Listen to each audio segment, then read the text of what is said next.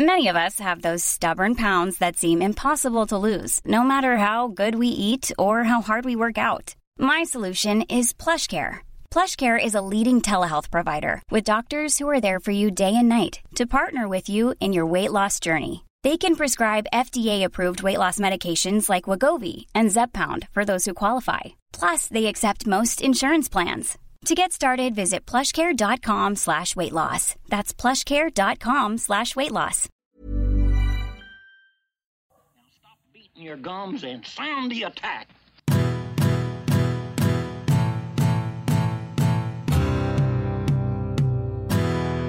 All right, hello, hello, hello, and welcome back, everyone, to another episode of the We Got the Chocolates podcast. Uh, we are back after Christmas. This is, in fact, episode 29, it will be. Uh, and what an exciting episode, Sam. That's probably all we obviously do have Has. We have Mitch. Welcome, guys, and Happy New Year to you both. Thanks, Lee. Cheers. Cool, thanks. Same to you. You're most welcome. Um, and Has, that's probably all I really need to say because uh, this is an interview that I think you will probably take the reins on in terms of your leadership role. It's obviously been something you've aspired to do ever since your Queensland under 19 days. So uh, we're going to let you uh, let you take the reins here, mate. Who are we speaking to? Who are we fortunate enough to have with us here? Yeah, today we have the privilege of uh, talking to an athlete who is involved in one of my favourite sports. And uh, no, that's not cricket or rugby league, if that's what first came to mind. Uh, he is actually a two time world champion longboard surfer. I actually thought of Finska straight away. But. Uh, well, yeah, uh, easy mistake to make, though. Carry um, on. he won the World Longboard Tour back in 2009 and 2014. Uh, and the man I'm speaking about is none other than Harley Ingleby. Harley, have we got you? How are you? Yeah, guys. Yeah, thanks for having me. Awesome, great to have you on, and uh, we've got Mitch here as well, um, and Lee. So, yeah, think, uh, sorry, yeah. Harley, I'm Lee. Uh, this will be my voice, which sounds very similar to Mitch's. You'll find, and this is him speaking now. yep, yep, this is me. How you going, mate? no worries. Uh, now, I was speaking to you to the, the other day, uh, Harley, and uh, you suggested probably not talking too much about cricket on the podcast, despite the fact that all three of us are cricketers, uh, because you haven't been following it too closely of late, which of course is totally fine. And um, similarly to that point, I wanted to apologise in advance for the other two guys who you'll be talking to, Lee and Mitch, because uh, they really they really have no idea about competitive surfing. So, Has, yeah. I was going to try and fake it. Yeah, tell me how you really think. No, that's that's yeah. probably fair. Sorry, Harley, that is fair to say. Uh, in the interest of yes, being completely honest and full disclosure, uh, surfing is not my area of expertise, but I'm intrigued. Has I'm absolutely fascinated to find out more about it, especially because. Um, I sort of thought that surfing was surfing, but then I'm reading a lot of sort of longboard, shortboard type of operations, so I'm very intrigued to find out more. Perfect. Yeah, yeah, no, and I'm in a similar boat. I know absolutely nothing, but I've I've tried to do a little a little bit of homework here, um, and yeah, so I've, I've had a read about you online, Harley, and, and, found obviously that you've won the longboard world titles in 2009 and 2014, I believe. Uh, yeah, yeah. So it was, um, yeah, it feels like a while ago now, but um, yeah, especially the 2009 one. But yeah, right. yeah, yeah, definitely was a dream come true, and um, yeah, something I've obviously spent my whole life dedicated to, and was very, very fortunate to have been able to achieve it for sure. Yeah, no, I can imagine that's that's that's unreal. Um, and I just wanted to ask, like, obviously, well, well not obviously because I don't know, but has spoken to me about it. Um, that those two two wins were sort of off the back of, of two strong performances in in two events in each of those years, uh, where you got first place and then second place in another event. Um, but yeah, yeah I'm, just, I'm pretty rattled about sort of the structure of, of the longboard event. I know a little bit more about shortboards, but not much. I was hoping you could explain sort of how it works and, and how it changes over the years and stuff. Yeah, so historically, it's always kind of mirrored the way the shortboard tour works for the most part, where we have a QS or used to have a QS series where, um, you know, you obviously had to finish in the top whatever amount, and then that would get you a chance to surf on the CT the next year. And whether you know it was one, two, or three events, um, obviously a lot less events than the the shortboard tour. But um, yeah, you'd sort of get the top 36 odd guys at the, the, the CT level events, and yeah, off you'd go, have a good crack. And um, yeah, the first one I won, it was two events, one in Japan, and the final event was in the Maldives. Okay. And then actually the second time in 2014, it was just a one event World Tour event in China, Hainan. Uh, okay, right. Thanks, Has. must, have, must have got something wrong when I was looking. But yeah, because when I was looking on the on the World uh, Surf League website, they, they have like ten international longboard events on there with different Yeah. results, but there's only a couple of them actually count each year towards the World Tour. So Yeah, so now they've actually changed the structure a little bit. They've sort of gone our tour, the longboard tour is a bit more like the QS that i have six thousands and ten thousands. So they're actually counting two of the six thousand points events, and then there's if you're in the top seeds after all of the six thousands, they take the top yeah thirty six odd surfers and. You get a crack at the ten thousand. Then it was an accumulation of the the six thousands and the ten thousand. Um, was the world champ this year. So that's that's actually the first time this year was the first time they've really accumulated all that. Um, but yeah, the website is quite confusing. They show all the events as LTs, as in longboard tour events, but really in years past it's only been the, the certain events that have actually been the championship tour events. So Well, if you um, don't know what the website is, it is quite confusing. sure. Well, I'm glad you're all over it because you're the one that needs to be. We don't really have to be, but being the competitor, you Yeah. uh, you need to be. So that's good. And um, Yeah. when you when you won your first world title in 2009, you described it as the best day of your life, and went on to say that you, you've been so close to winning in the past and felt like you could win a title, but you'd seen so many great surfers win titles or not win titles, sorry, and, and we're wary that you know the opportunity could slip. Um, and now that makes a lot, of, a lot of sense because you know in surfing it's not always an even playing field. Sometimes it comes down to the ocean and what it throws Totally. up. Sometimes you have to hope that the best wave comes when you've got the priority in the heat. Um, however, you know over an 11 event world tour in a range of conditions like the shortboard tour, you assume the best surfer will come out on top because you know the luck will even out over that many events. But when it comes down to one or two or three events, um, and like your longboarding, it there's an increased chance you might get knocked out early just because the ocean doesn't really treat you well on the day. You know, how does that situation play out in your mind in, in such an environment? Yeah, I mean that's that, yeah, you're, absolutely right about that. And um, yeah, I guess I don't know. I, back in 2009 when I when I did win, like the, the previous year, uh, I won the first event of the tour um, that year, and then obviously went in leading and ended up just falling short, and that sort of really lit, lit the fire and, and set that scene for me for 2009 because I ended up winning the first event 2009 as well. And I was like, oh crap, I'm in the exact same boat. I'm not. I don't really, I really didn't want to blow it, you know. And I'd had a couple of really good sort of top three and five results in the years before that as well, so I knew I was sort of knocking on the door of it. But I don't know. I guess you kind of got to get to a point with your, you know, I'm sure it's probably not that dissimilar in any professional sport, but with certain people, but you, you kind of got to let go of, you know, you obviously just got to try your best and, you know, do everything you can to maximize your opportunities and increase your, you know, chances of doing well. But I think if you're too hard on yourself, like I've seen a lot of people that are being well and truly good enough to win world titles and probably should have world titles, but they, because there's so many people around them telling them that and they believe it and they fall short, that you just see the pressure build on them and they just, it's almost like they just, you know, they can't let go of it and they just, you know, crumble, unfortunately. So Yeah.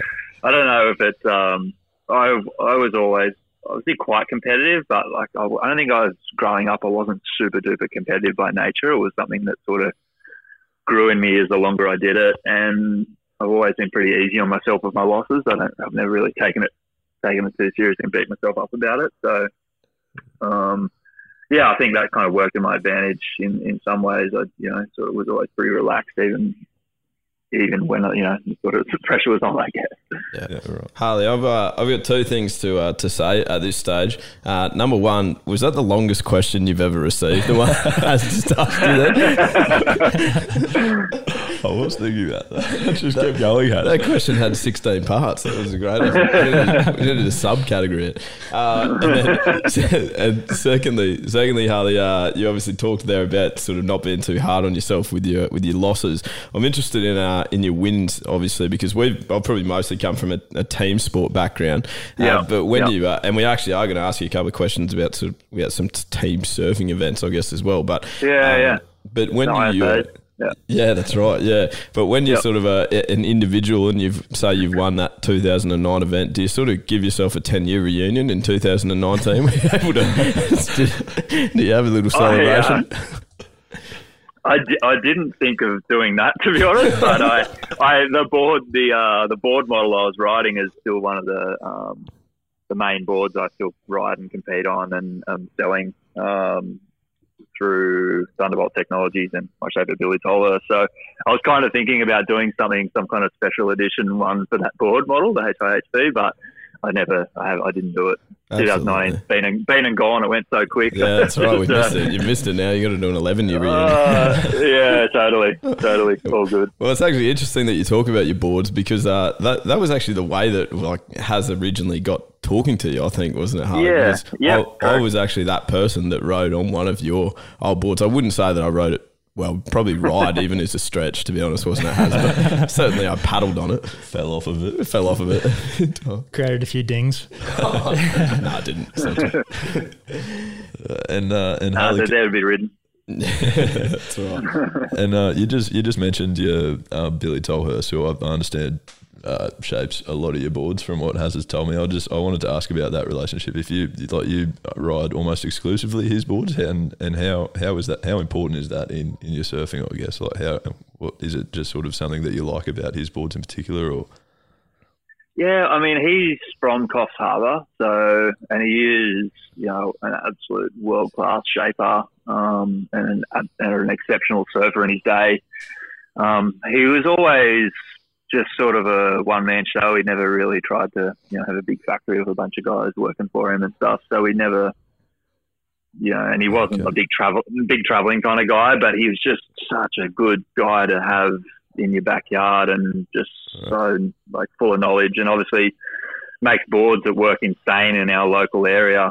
Um, and yeah, I've, I've ridden his boards for over 20 years now. So just got a really close relationship with him and just, yeah, I, I mean, I have tried other boards and honestly, every time I do, I just, just go, I just know my, my abilities go better. So I, I kind of almost have given up a little bit on, on other boards for the minute while he's still, while he's still passionate about it. And, um, yeah, well, I can work so closely with him just because, yeah, there's just been so much history of boards between us and, I can just say the littlest things, and he just he just totally gets it, and he's he's you know good enough, obviously with the with the planer to make it happen. So it's um yeah, it's been I've been very fortunate. I think it's one of the things that's helped me in my career. I've always had very solid equipment under my feet, and I've never had to question that ever. So it's um yeah, just taking out one of the X factors that can sort of play on some competitive surfers' minds for sure.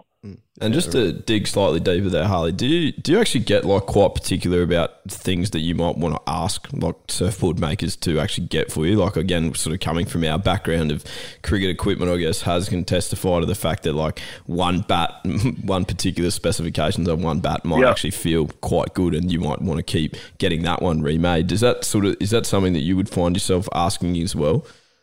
Yeah, I mean, now that I mean, Bill and I worked like obviously we got so you know so far with our shapes and everything, and we were really sort of got to the point where all we were focusing on there for a little while was just trying to yeah like recreate the magic boards, Yeah. and it wasn't really to do with his shaping. We knew that was good, and I didn't have to think about that. It was more just trying to get consistency of blanks and stringers and, and all that sort of stuff because more often than not it's you know getting that magic one blank or whatever you know makes as much difference um, you know once you have your shapes pretty perfect. So when we came to uh, you know, guy Yu Su- Su- Yu Sumitomo approached us um, from Thunderbolt Technologies and he really came to us with a vision of like he just wanted me to design boards with him from from a flex and feel perspective. So it was kind of for me it was like the perfect evolution to like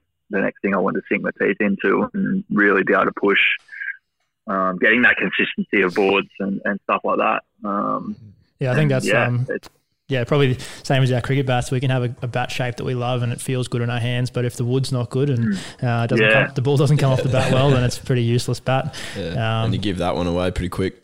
Yeah, Yep. I'll palm that off to someone else. yeah, yeah. Um, but yeah, I was going to say if that Exactly if that, if, if that agreement with uh, with Tolhurst, Tolhurst boards does ever fall through, I'd like to re- recommend another brand uh, for you, which, which I've recently uh, linked up with and I, I promote with a sticker on the back of my cricket bat, and that is Notox Surfboards. So that's check well that done. out if you want. I did, Charlotte. I did I did say that. That's very cool. there, there would not be an episode without Has getting that in, Harley. So he just had to find the link there. Uh, and not only does he put the stickers on his own cricket bats, he actually puts them on everyone else's that he can find.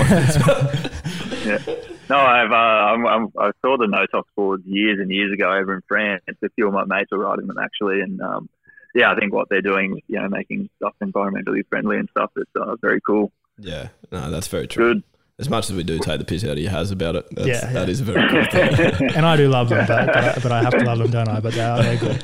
Um, and, and I know probably uh, no one out there listening uh, really cares, but I have to throw in that I've actually spent 10 days staying at and surfing Pasta Point in the Maldives when I was younger. Um, Ah. And so I've got a lot of good memories there as well. Maybe not quite as significant as yours with uh, winning a world title there.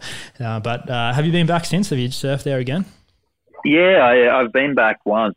Um, I didn't stay at past the point, um, but we're in the same area and we're just surfing across the channel at uh, at Sultan's. But yeah, it's um, it's a beautiful place. It's you know, as you know, it's it's it's world class. It's not too. It's not like you know some of the crazy reefs in, in Indonesia or anything. It's a bit more user friendly, but you know the quality of the waves is insane and it's um yeah, I highly recommend a, a holiday over there if you can ever get there. It's, it's super That's nice. definitely on the bucket list. Absolutely. yeah, yeah, Uh, I'd love to go back. Yeah, Sultan's is that right hander just across A, isn't it? The, it's, it's the right yeah, mirror, yeah, exactly. Yeah, it's the one straight across the channel. Yeah, I yeah. did, did have a surf there, but mostly it passed the point. Actually, for for a uh, natural footer like myself, uh, it's interesting to spend more time in the left hand of it. My dad was a goofy, so he loved uh, loved the left. Uh, nice.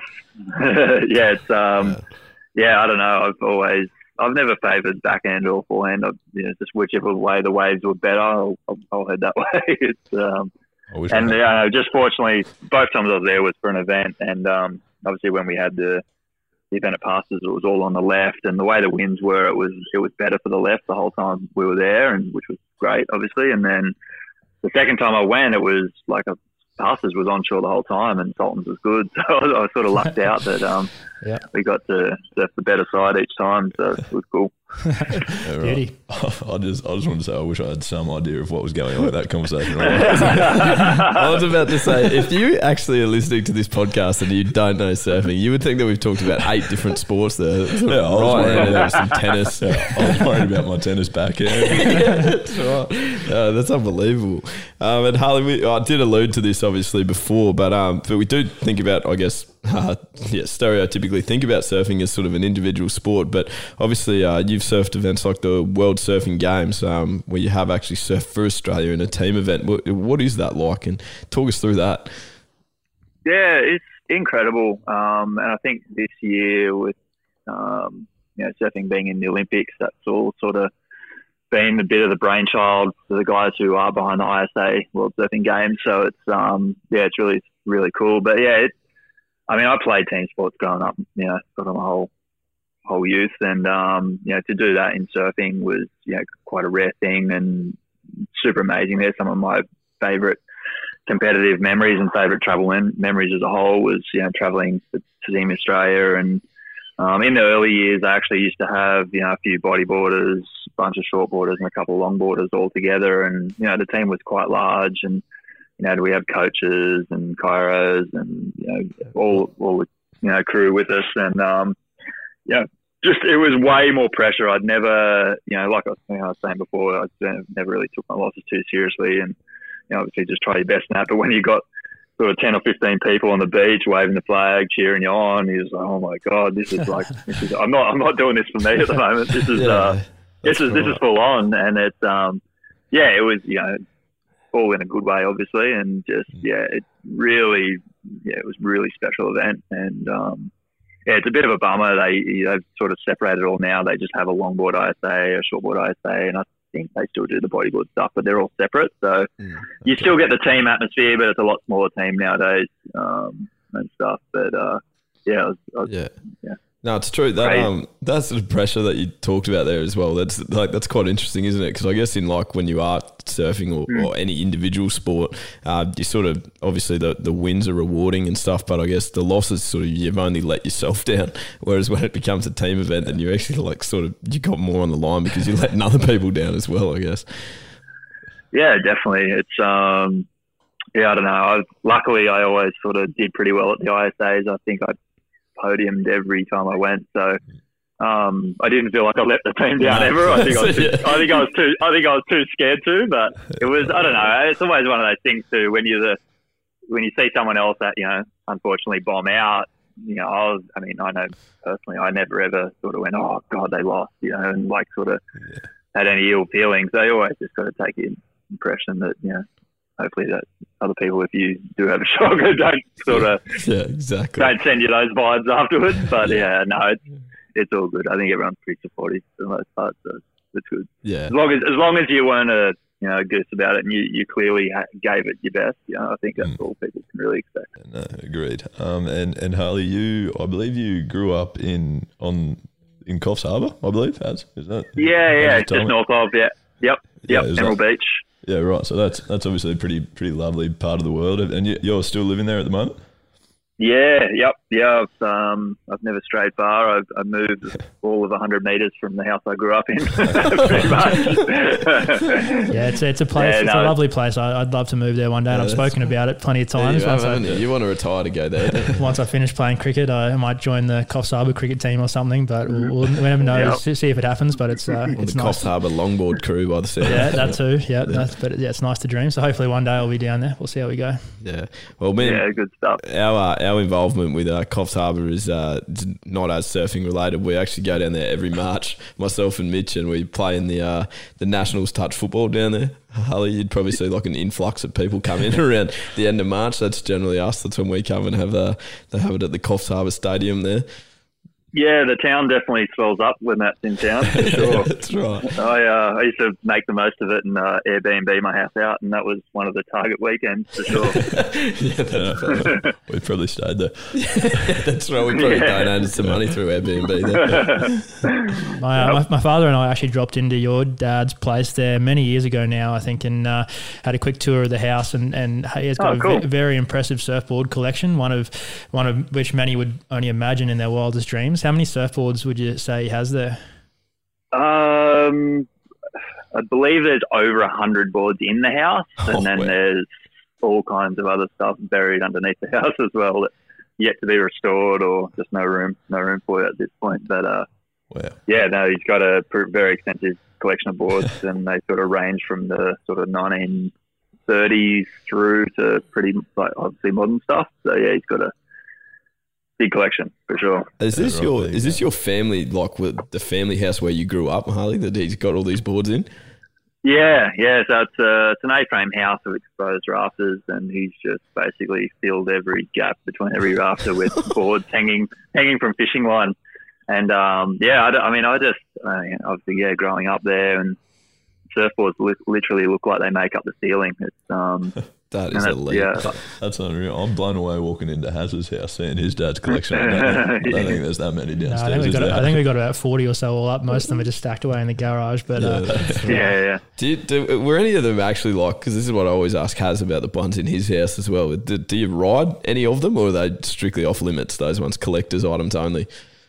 Mm, no, Dad's pretty good like that. I can typically, I mean, obviously if they're sealed up and they're not leaking um, or whatever. But yeah, no, I'm, I, I ride them from time to time. Um, sort of in my teens, I went through a big phase of being super into riding all the old boards and just sort of just you know just sort of discovering it all and stuff. And it's it's really cool to see there's a big resurgence of people riding wanting to ride alternative equipment at the moment. There's been a lot of Bonzers and twin fins and just yeah super obscure stuff and it's um yeah I mean it's all stuff I did a long long time ago and it's um yeah it's, it's really cool. It's uh it definitely opened I think it's sort of just being around that surfboard design and having that sort of background has made me it's helped my surfing um and just you know my relationship with Billy Tolhurst just having a true understanding of, of the boards and how they work and sort of where they came from and what works what works where and when and just sort of really being able to make the most of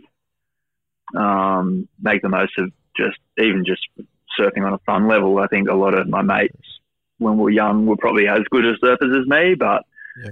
because I had more of a quiver at my disposal and whatever, I just didn't matter how bad the waves were or how whatever, it was always something new and interesting and I've always just surfed heaps more than most people, I think. Yeah. And it was just, I think a lot of it to do with that, having that quiver. Yeah, but that's all those old boards. it's not the worst quiver being able to walk into the house and have a hundred weapons to choose from. That's for sure. Yeah, totally.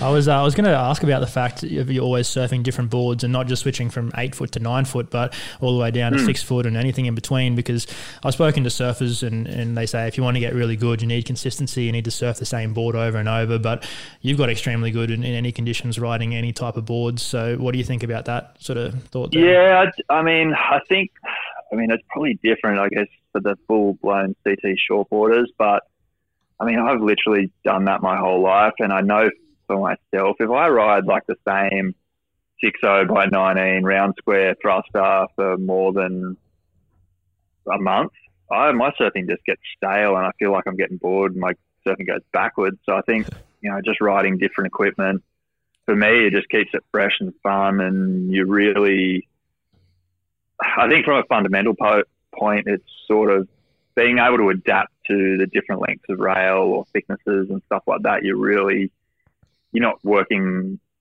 I guess your muscle memory for things is sort of wider. So I don't know. For me, it works. I don't. I, I can't say it would absolutely work for everyone, but I think that if a lot of shortboarders gave it a bit more time to learn how to ride a longer rail board, I think they'd probably be pretty surprised at how much it would sort of improve their strength and technique and just sort of make your timing even better when you come back to the shortboard because everything's so electric and loose. You just have you feel like you got all the time in the world. So Yeah, I, I, Um, I agree because when I go, when I've been surfing a shortboard for a while, I start struggling to turn it. Then I'll surf a longboard and go back to the shortboard, Yeah. and it seems so easy Yeah. to turn. Like it, my turns are so sharp and easy to easy to ride. So Yeah, that totally happened to me too. yeah, no, it's um, I yeah, I think a lot of guys um should play around with that. I mean, yeah, it's uh. Um, I, I, don't know what it is with you guys with your cricket bats, but I'm sure it, is there different weights and things with many guys' Yeah. bats, or is it all pretty standard? No, there definitely is different weights as well. Like I, I went through a phase where because I'm quite small and couldn't hit them as far as everyone else, I started trying to use real heavy bats to see if that would help. Um, Yeah, it actually just ended up making me late on the ball all the time, but still, it was yeah, worth yeah. experimenting with. Um, but then when you do go back to using a lighter bat, it feels again like same sort of thing. It just feels amazingly easy to swing it. So, um, does anyone does anyone kind of train a little bit with a slightly heavier, and then when they go in, obviously just get their eye back in, but then go to a slightly lighter one again, so it does feel that. Uh, yeah, they actually Yeah. do. Like uh, that's a real common thing. Well, there's actually a Yeah, brand okay. now that's bringing out like that's a specific training tool for cricket is like uh, heavy bats and Yeah, and I remember Shane Watson always used to talk about like how he'd have a different bat for 2020 and a different bat for one day. It's like he'd have a slightly heavier bat in shorter formats, and his test bat would be totally different again. So yeah, no, that's exactly right. Yeah, cool. Yeah, no, I can see. I definitely would, you know, draw the same parallel to the boards. No, definitely. Yeah, um, Harley. I guess this question probably uh, fits quite well there. So obviously you were on sort of a surfboard from a very young age, as we've as we've heard about, and, and certainly surfing ones of all shapes and sizes. Um, so w- at what stage did you sort of, I guess, decide to commit to sort of competing in the longboard arena as opposed to sort of probably the more, uh, you know, mainstream and more televised sort of shortboard comps? What was the what was the decision making there? Could you like would you obviously be fine with surfing a shortboard as well? I assume you still do. So would you go ride in a shortboard competition? Um, I was doing. It was sort of in my late teen or early twenties when I first finished high school. Uh, late teens, early twenties, and I was competing on both, and I was doing pretty well on both. I was definitely doing a little better on the longboards, um, just because it was more accessible to get to bigger events um, where there was sort of you know, the best guys in the world who are the current world champs were say at the Noosa Festival of Surf, which was a QS at the time, and the Malfunction at the Gold Coast and stuff like that. So you were able, I was able to sort of be surfing that event with the world's best um, from a pretty young age and straight off the bat kind of thing. Whereas shortboarding, it's so such a big, more tiers and um, so far removed. It was yeah. Obviously, I didn't know how I was going to stack up to to that Yeah. sort of level So is it and fair- it's obviously, and I never had any big sponsors that were, uh, Yeah. you know, going to fund me to, you know, really grind it out and have a crack at the QS or anything like that. But to be honest, the decision making was more based around because I had that experience of meeting the guys who I looked up to and were the best in the world, and they were my idols. And from the you know the first time I ever met them all, they were always so inclusive and just the biggest legends, and you know, sort of like, oh, you know, come with us, like travel with me on the next trip, or you know, come to the pub, blah, blah, blah, like just hang out. And it was just a big, fun crew of good blokes, pretty much. And it seemed like that didn't matter where they were from, anywhere in the world. It was sort of pretty common thread. And to me, that was like like I said earlier, I wasn't that necessarily super competitive about it at the time, and it was just I just saw it as a means of like, oh, these guys inspire me to to do that and you know travel and it was just a heap of fun. So it was not really a conscious decision from a performance standpoint necessarily. It was just a yeah this is not going to cost me a million dollars to get after and it's going to be a lot of fun with a bunch of guys that I look up to. So it was sort of a it was just an organic thing and it was yeah an absolute no brainer at the time and yeah yeah, no regrets, that's for sure. yeah, absolutely. Is it is it fair to say that like the obviously shortboard comps would be far more saturated than the obviously longboard comps? Like is that is that fair to say? Yeah, there's definitely a lot more shortboards. Like there was, um, I'm not sure how how many events there are, like with all the junior series events and stuff now, and then obviously the QSs. That's where you, there's probably a multiple QSs on any weekend of the year in, in somewhere in the world. Like it's just, it's it's incredible, and, and you know it's such a big bloody mission to start with the one one one and three stars and build a seat up to get a look in at the six thousands and hopefully get a bite at the ten thousands to Yeah, yeah, right. hopefully do well enough to make the CT one day. It's like it's a big slog. I mean, there's guys that have done it in a year or two, but they're like a rare case and usually a, a phenomenal talent with a big company behind him. You know, it's Yeah. um, it's yeah, it's. I mean, uh, yeah, all those you know, a couple of Aussies this year just absolutely just turned up to Hawaii and crushed it in the big the big events this year and sort of went from being really not low in the rankings, but definitely they weren't really in the qualification discussion until Hawaii, and they all of a sudden there's a bunch of new guys on, so it was really really rad to see the Aussies step up Mm. there on the shortboard field this year, which will, should make it good viewing for us for this coming CT year, watching the shortboards for sure. Yeah, well, Sam will definitely keep us up to date with that every week in, week out. That's for sure. And you'll, you'll cut me short as well. but- No, I won't. No, not after this interview. Has I'm in. I'm in. Um, Harley, am I am I right in saying that you actually uh, that you finished fifth in, in 2018, but actually didn't compete in the uh, 2019 World Tour? Is that correct?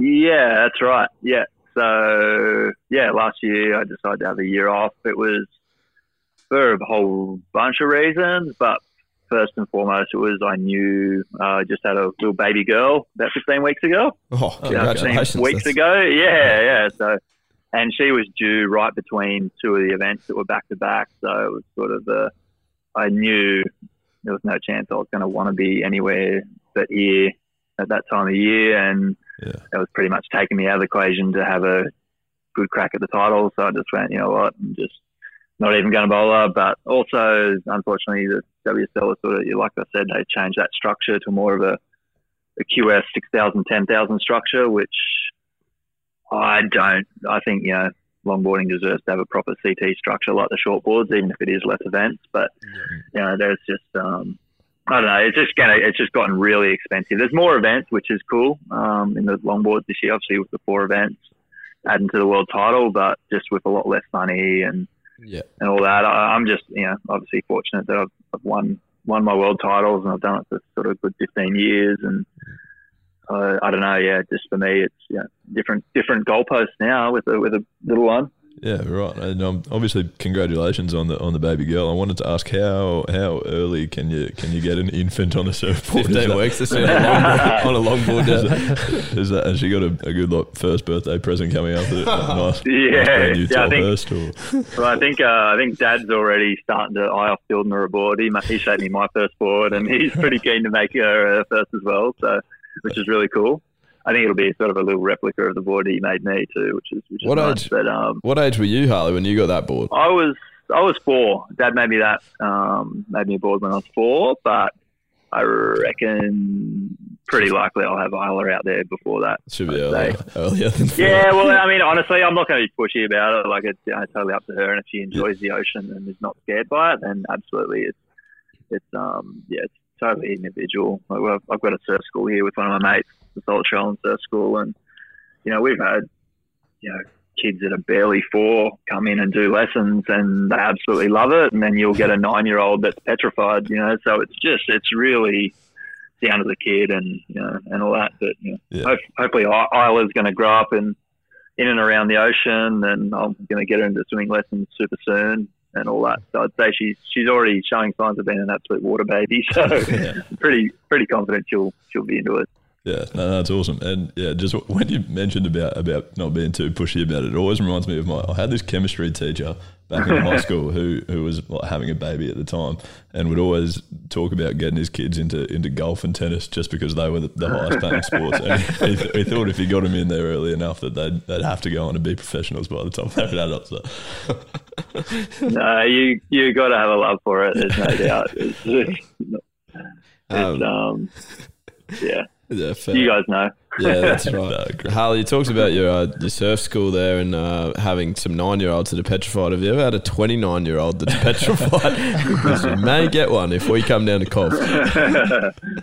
yeah, no, it'd be great to take you surfing for sure. It's um, it's yeah, it's it's it's always fun teaching people to surf. I've actually just been really busy with the boards and and all that, and um, I haven't been doing a heap of coaching myself the last sort of year or two. But um, yeah, it's it's yeah something I've always enjoyed doing. It's um, it's yeah, especially with the grommets, the kids, you know, when you see them get their first wave and the genuine just stoke, you know, they're you know they're hooked kind of thing, and it's um it's really cool to be a part of that and and stuff. But um yeah, lots of adult lessons as well, and yeah, it's it's, all fun. So it's not too late to start, mate. You reckon? No, no, no. We had one year, I think a while ago, we had years back, we had a lady who was, I think, in her seventies start. Holy Moses! yeah, and she was, she was. I mean, she was pretty special. Like, obviously, um, very fit, seventy-something year old, and into yoga and all that. So she was, she was good to go. But I, I still see her out there surfing by herself now. So it's incredible to like, you know, see someone learn so late and now is just a, a genuine surfer out there by themselves doing it. It's um, yeah, there's, there's no excuse, boys. That's for sure. Nah, well, you've definitely convinced me. To be honest, if the seven, if the seventy year old can do it and be good at it, then I just can't sit here and watch life pass me by. yeah.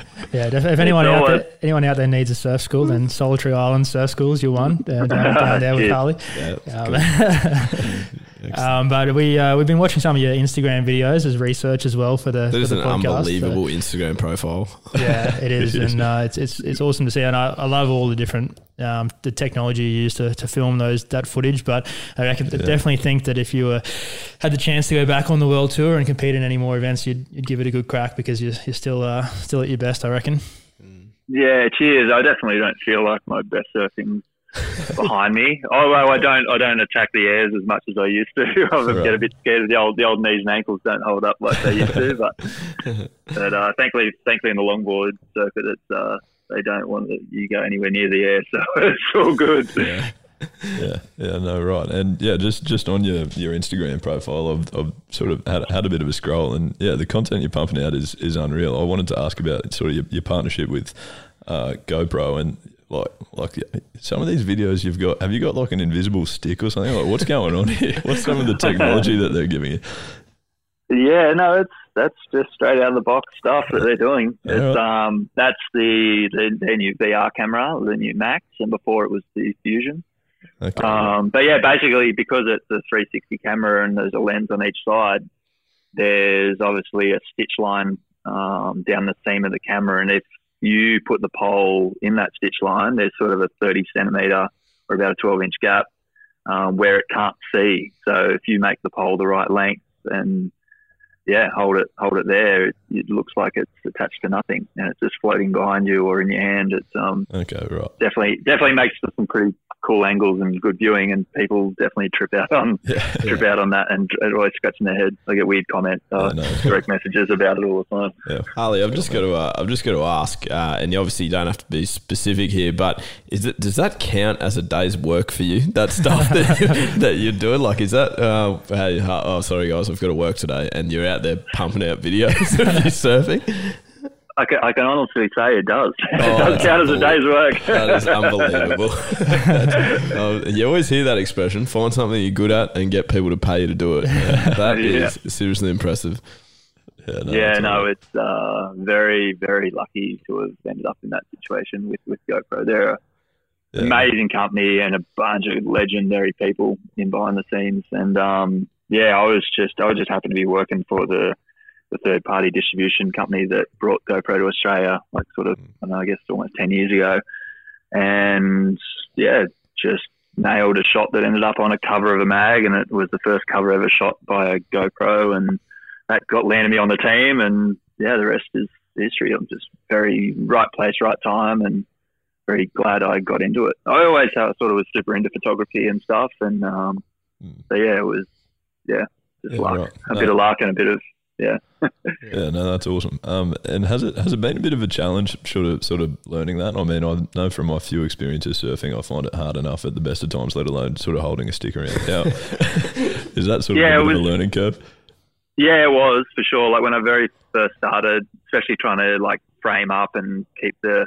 I mean, the cameras are so incredible now with the built-in stabilization.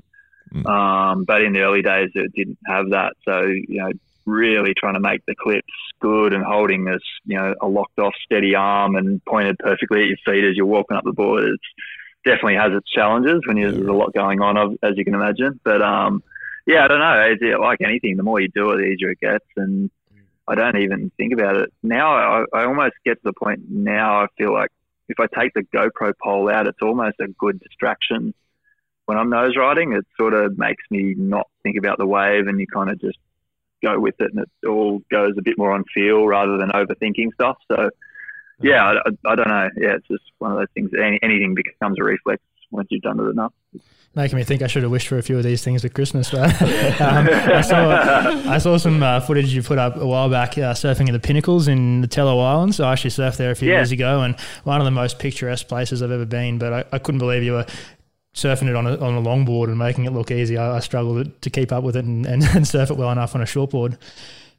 Yeah, no, the Telo is incredible. It's uh, yeah, a few of my friends were sort of owners and running camps up there for a while, and um, yeah, I was fortunate to sort of sneak up there after swells for yeah, sort of two or three times, and oh man, definitely some of the best waves I've ever surfed in my life have been up in the up at the Telos, and um, yeah, it's I don't know. I, I mean, a, a, lot of people don't think of longboards working good in sort of big, bigger waves or hollow waves, but it can be a benefit as long as they're not like um, there's not too many steps in the wave or it's bending around too hard. There's enough sort of room. It's, it's actually easier on the longboard, I find. But yeah, again, it's know, it's what you're used to and what you get comfortable doing. Yep. Um, and Harley, just be, because of obviously your uh, your Instagram profile and the fact that you have some people to keep happy, do you have to find that you are continue to keep looking to be innovative? Are you uh, are you always looking for little different maneuvers and stuff that you can try and produce to show people, or you just? Uh... Um, no, I mean I've never sort of thought about it from my audience's perspective, but I've always been sort of of that mind where I wanted to push myself and just create new angles and um, you know capture different moments. So I guess that's sort of just the, the creative side in me. I guess it comes out. Um, I don't really have. I was never that.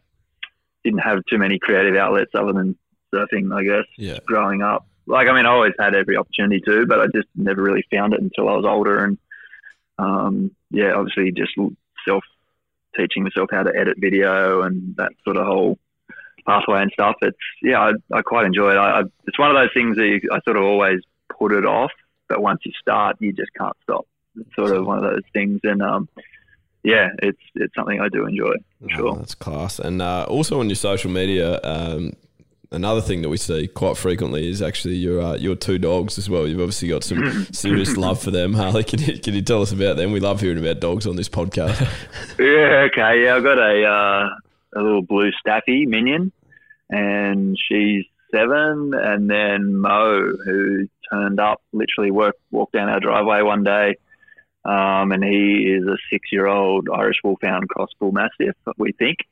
Um, and yeah, he was uh, he's a big, big fifty kilo lump of a dog, and he's hilarious. and um, yeah, they're, they're sort of the ultimate odd, odd couple, and yeah, they're inseparable. They're pretty classic. And you've got surfboard design designs named after both of them, which is really cool. I love that. Um, yeah, and uh, I know you probably don't have a favorite, but I'm a massive staff, massive Staffy lover after having owned Yeah. a few over the years. So I think you need to post a few more videos of Minion on social media. yeah, it's funny. Like Minions, definitely. Uh, I mean, having a terrier and a, um, you know, the wolfhound, they're very different personalities, but they sort of balance each other out really good. Um, yeah, Minions definitely the loyal, the, the absolute loyal one. She just follows me like a shadow all day, and um, it's just a complete sook like all staffies are. yeah. But um, yeah, no, she's she's epic. It's funny though. Mo's just got one of those faces you want to take a photo of. He's just got the best expressions and stuff. So I think that's why he probably ends up on the uh, on the gram a little more than Minion. Yeah, yeah, fair enough. Yeah, right. Um, and Harley, I, I also see that you've been to a few uh, wave pools now, um, including Yeah. the, the Kelly Slater wave pool. Um, and I know I know one of the guys at my work has actually just come back from one as well, so which he which he thought was awesome. I just wanted to hear your thoughts on them, I guess, and, and sort of how they can be like what you think of them, how they can best be utilised by the public, and whether or not they've got a place in, in sort of competitive surfing. Yeah, I think. I mean, I think for the public's point of view, it's you know, if I lived in Melbourne and you know was chasing my career or whatever, I'd be down at Urban Surf at any. I'd, I'd you know I'd be the first one to sign up for a sub- subscription or a what a membership and be in there at every chance. It's um, it's it's yeah, all of the pool technologies come so far and um, yeah, it's I mean from a professional point of view, it's an incredible training tool. Like um, just to be able to you know really dial in your equipment and have hmm. a constant you know a wave that's exactly the same every time or within reason you know even even it's funny even the pools aren't totally exactly the same every wave you'd think they would be but they I don't know I, you could tell minute differences in the waves which is pretty you know it is quite rare to have such a consistent medium to training because it's just it's just something you never get a chance to do in the ocean. It's just Yeah, Yeah. definitely. every wave's always different and you know you're always battling crowds or whatever you know it's Yeah, definitely. No, I think I've um, I might might get the chance to go up to Surf Lakes in Yeppoon, so I'd love to give that a, a go one day as He's well. certainly Um, spoken about yeah, it enough times on the podcast. So we'll- we'll see how- Ah, it looks good. If you if you get an invite, try and put in a word for us. I'll come with you. Definitely, That definitely. um, and you're actually a bit of a film star now too, not only in your own surf movies, but you've appeared in a few advertisements for Ford. And um, I also think as a surf double for a character in a in a movie, Adore, maybe. Uh, How have you enjoyed that? uh, yeah, I just had a weird run where I got to do a few stunt double jobs.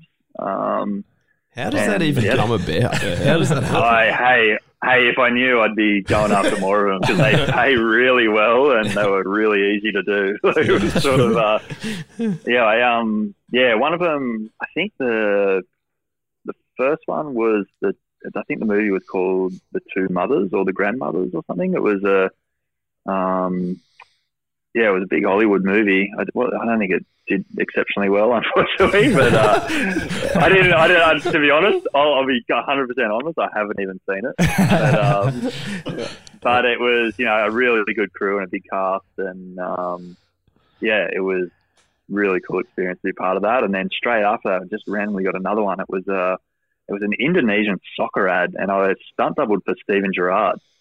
Um, Shit. and I, I, I mean, I, yeah, it was a super random one, and it was a all expenses and well paid trip to Bali for three days, Oh, kind of thing. Yeah, yeah. So that was a pretty random one, and they um, didn't make you play soccer, obviously. no, well, I mean, they did make me. I had to ride the wave and then kick off, and then pretend to do like a scissor kick. As I like kicked off the wave, I had to like jump off my Ah, board and scissor kick, and they shot it all in silhouette, so you couldn't tell it was me or anything. But I think I did get a sneaky peek of the ad. I didn't see the full finished product, but they looked like they actually. I didn't completely cook it. it looked like it cut, it cut together fairly well. Actually, I was surprised. Okay. Actually, I think uh, to be honest, I'll give all the credit to the uh, the Bit of- videographer. He- Bit of movie magic there. yeah, yeah, yeah, yeah. That's yeah. It's, it's not a bad not a bad place to be actually. The old because even if you uh, even if that Hollywood film sort of does flop at the box office, it's not often that like the papers are going to pan the stunt double as the reason as the reason that it didn't go any good. Hundred percent, hundred percent. Oh, It was uh, it was pretty cool. I can't remember the name of the guy uh, the, the young actors that I was doubling for. But I was I was pretty impressed by them. Like they weren't surfers, and we were down. Uh, they shot it down near Seal Rocks, down south of Forster, and um, the surf was pretty solid, like a good sort of double overhead pass and heavy beach break, and they got them out there. They were getting some shots in the lineup with these boys and with the jet skis and stuff, and you know it would have been pretty intimidating for them, and they seemed to take it all in their stride. I think it, it might have been a case of ignorance is bliss, but yeah. they um, they they did pretty well. It was cool. Yeah, right. Oh, that's quality, uh, Harley. Yeah. That's uh, that's probably all of the uh, all of the questions that we'd really had lined up for you. I mean, we have taken about fifty minutes of your time, so um, so unless you've uh, got any pressing things that you wanted to get out there, or any other stories that you feel like we sort of need to know about, um, no, no, all good, guys. I think yeah, thanks again for having us, and um, yeah, sorry, I don't. Uh, I was always, I've always been a been a fan of cricket and stuff. I just no, mate. just haven't been watching a heap of it. I grew up I grew up playing it at school heaps, and a lot of backyard cricket as all, all kids do, or all kids should. No, to be honest, you've um, actually you've actually helped us out a lot because when I was playing cricket yesterday, uh, an umpire came up to me and said, "Oh, listen to your podcast the other day. Is it meant to be like a poor man's version of uh, the grade cricketer?" And we were like, no, no. it's not. So, so, uh, so luckily now the next person we have on is a surfer and nothing to do with cricket. So that's it. It's helped us out a huge amount. I don't, I don't think I'd be um, watching too too much cricket on TV if I was living at the beach either. I'd be spending all my time yeah. in the water. So that's well, you actually don't watch any TV or uh, any cricket on TV already. So yeah, you're right. You're right. Well, def- definitely don't take it personally. I don't even watch half of the surfing events. If I'm honest, I'm just not a big TV watcher. yeah, that's fair. You've definitely got some better things to do living in that location. But uh, yep. if yeah, that's about it. We'd uh, we'd like to thank you for having you on the podcast, and we'd, we'd also like to hope that being on the podcast will be just as beneficial for you as it would be for us uh, when it gets to release to the world. However, I'm not sure just how true that is, seeing as though you boast over 35,000 Instagram followers, and we have around 900, I think. So. Yeah, well, has if you would take out a GoPro and start filming some cool stuff when you surf, then we might be a chance. oh, good guys, and yeah, thanks again. I was honoured to uh, get the call up. Uh, that was Thank awesome, you. Thank you so much for your time. Appreciate it a great deal. No worries.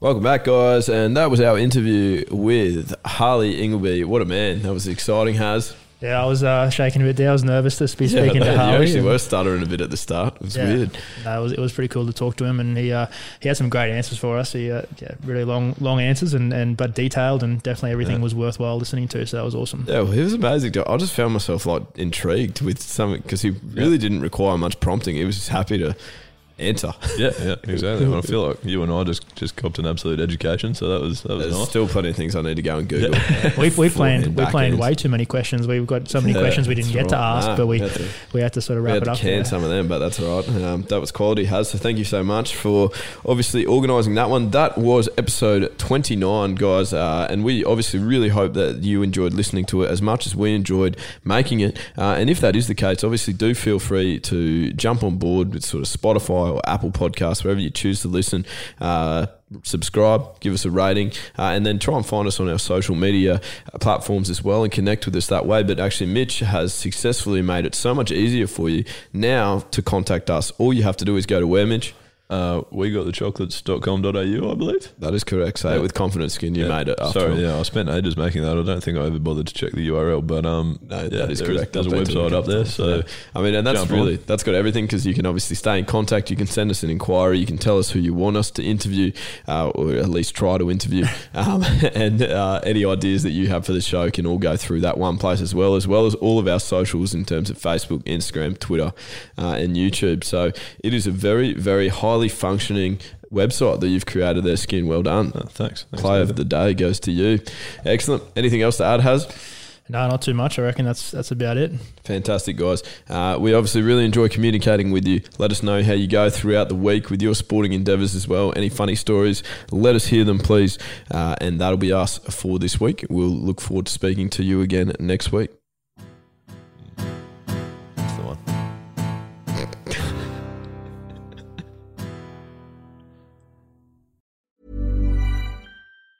Hi, I'm Daniel, founder of Pretty Litter. Did you know cats tend to hide symptoms of sickness and pain? I learned this the hard way after losing my cat, Gingy. So I created Pretty Litter, a health monitoring litter that helps detect early signs of illness by changing colors, saving you money and potentially your cat's life. Pretty Litter is veterinarian developed, and it's the easiest way to keep tabs on your fur baby's health right at home. Go to prettylitter.com and use code ACAST for 20% off your first order and a free cat toy. Terms and conditions apply. See site for details.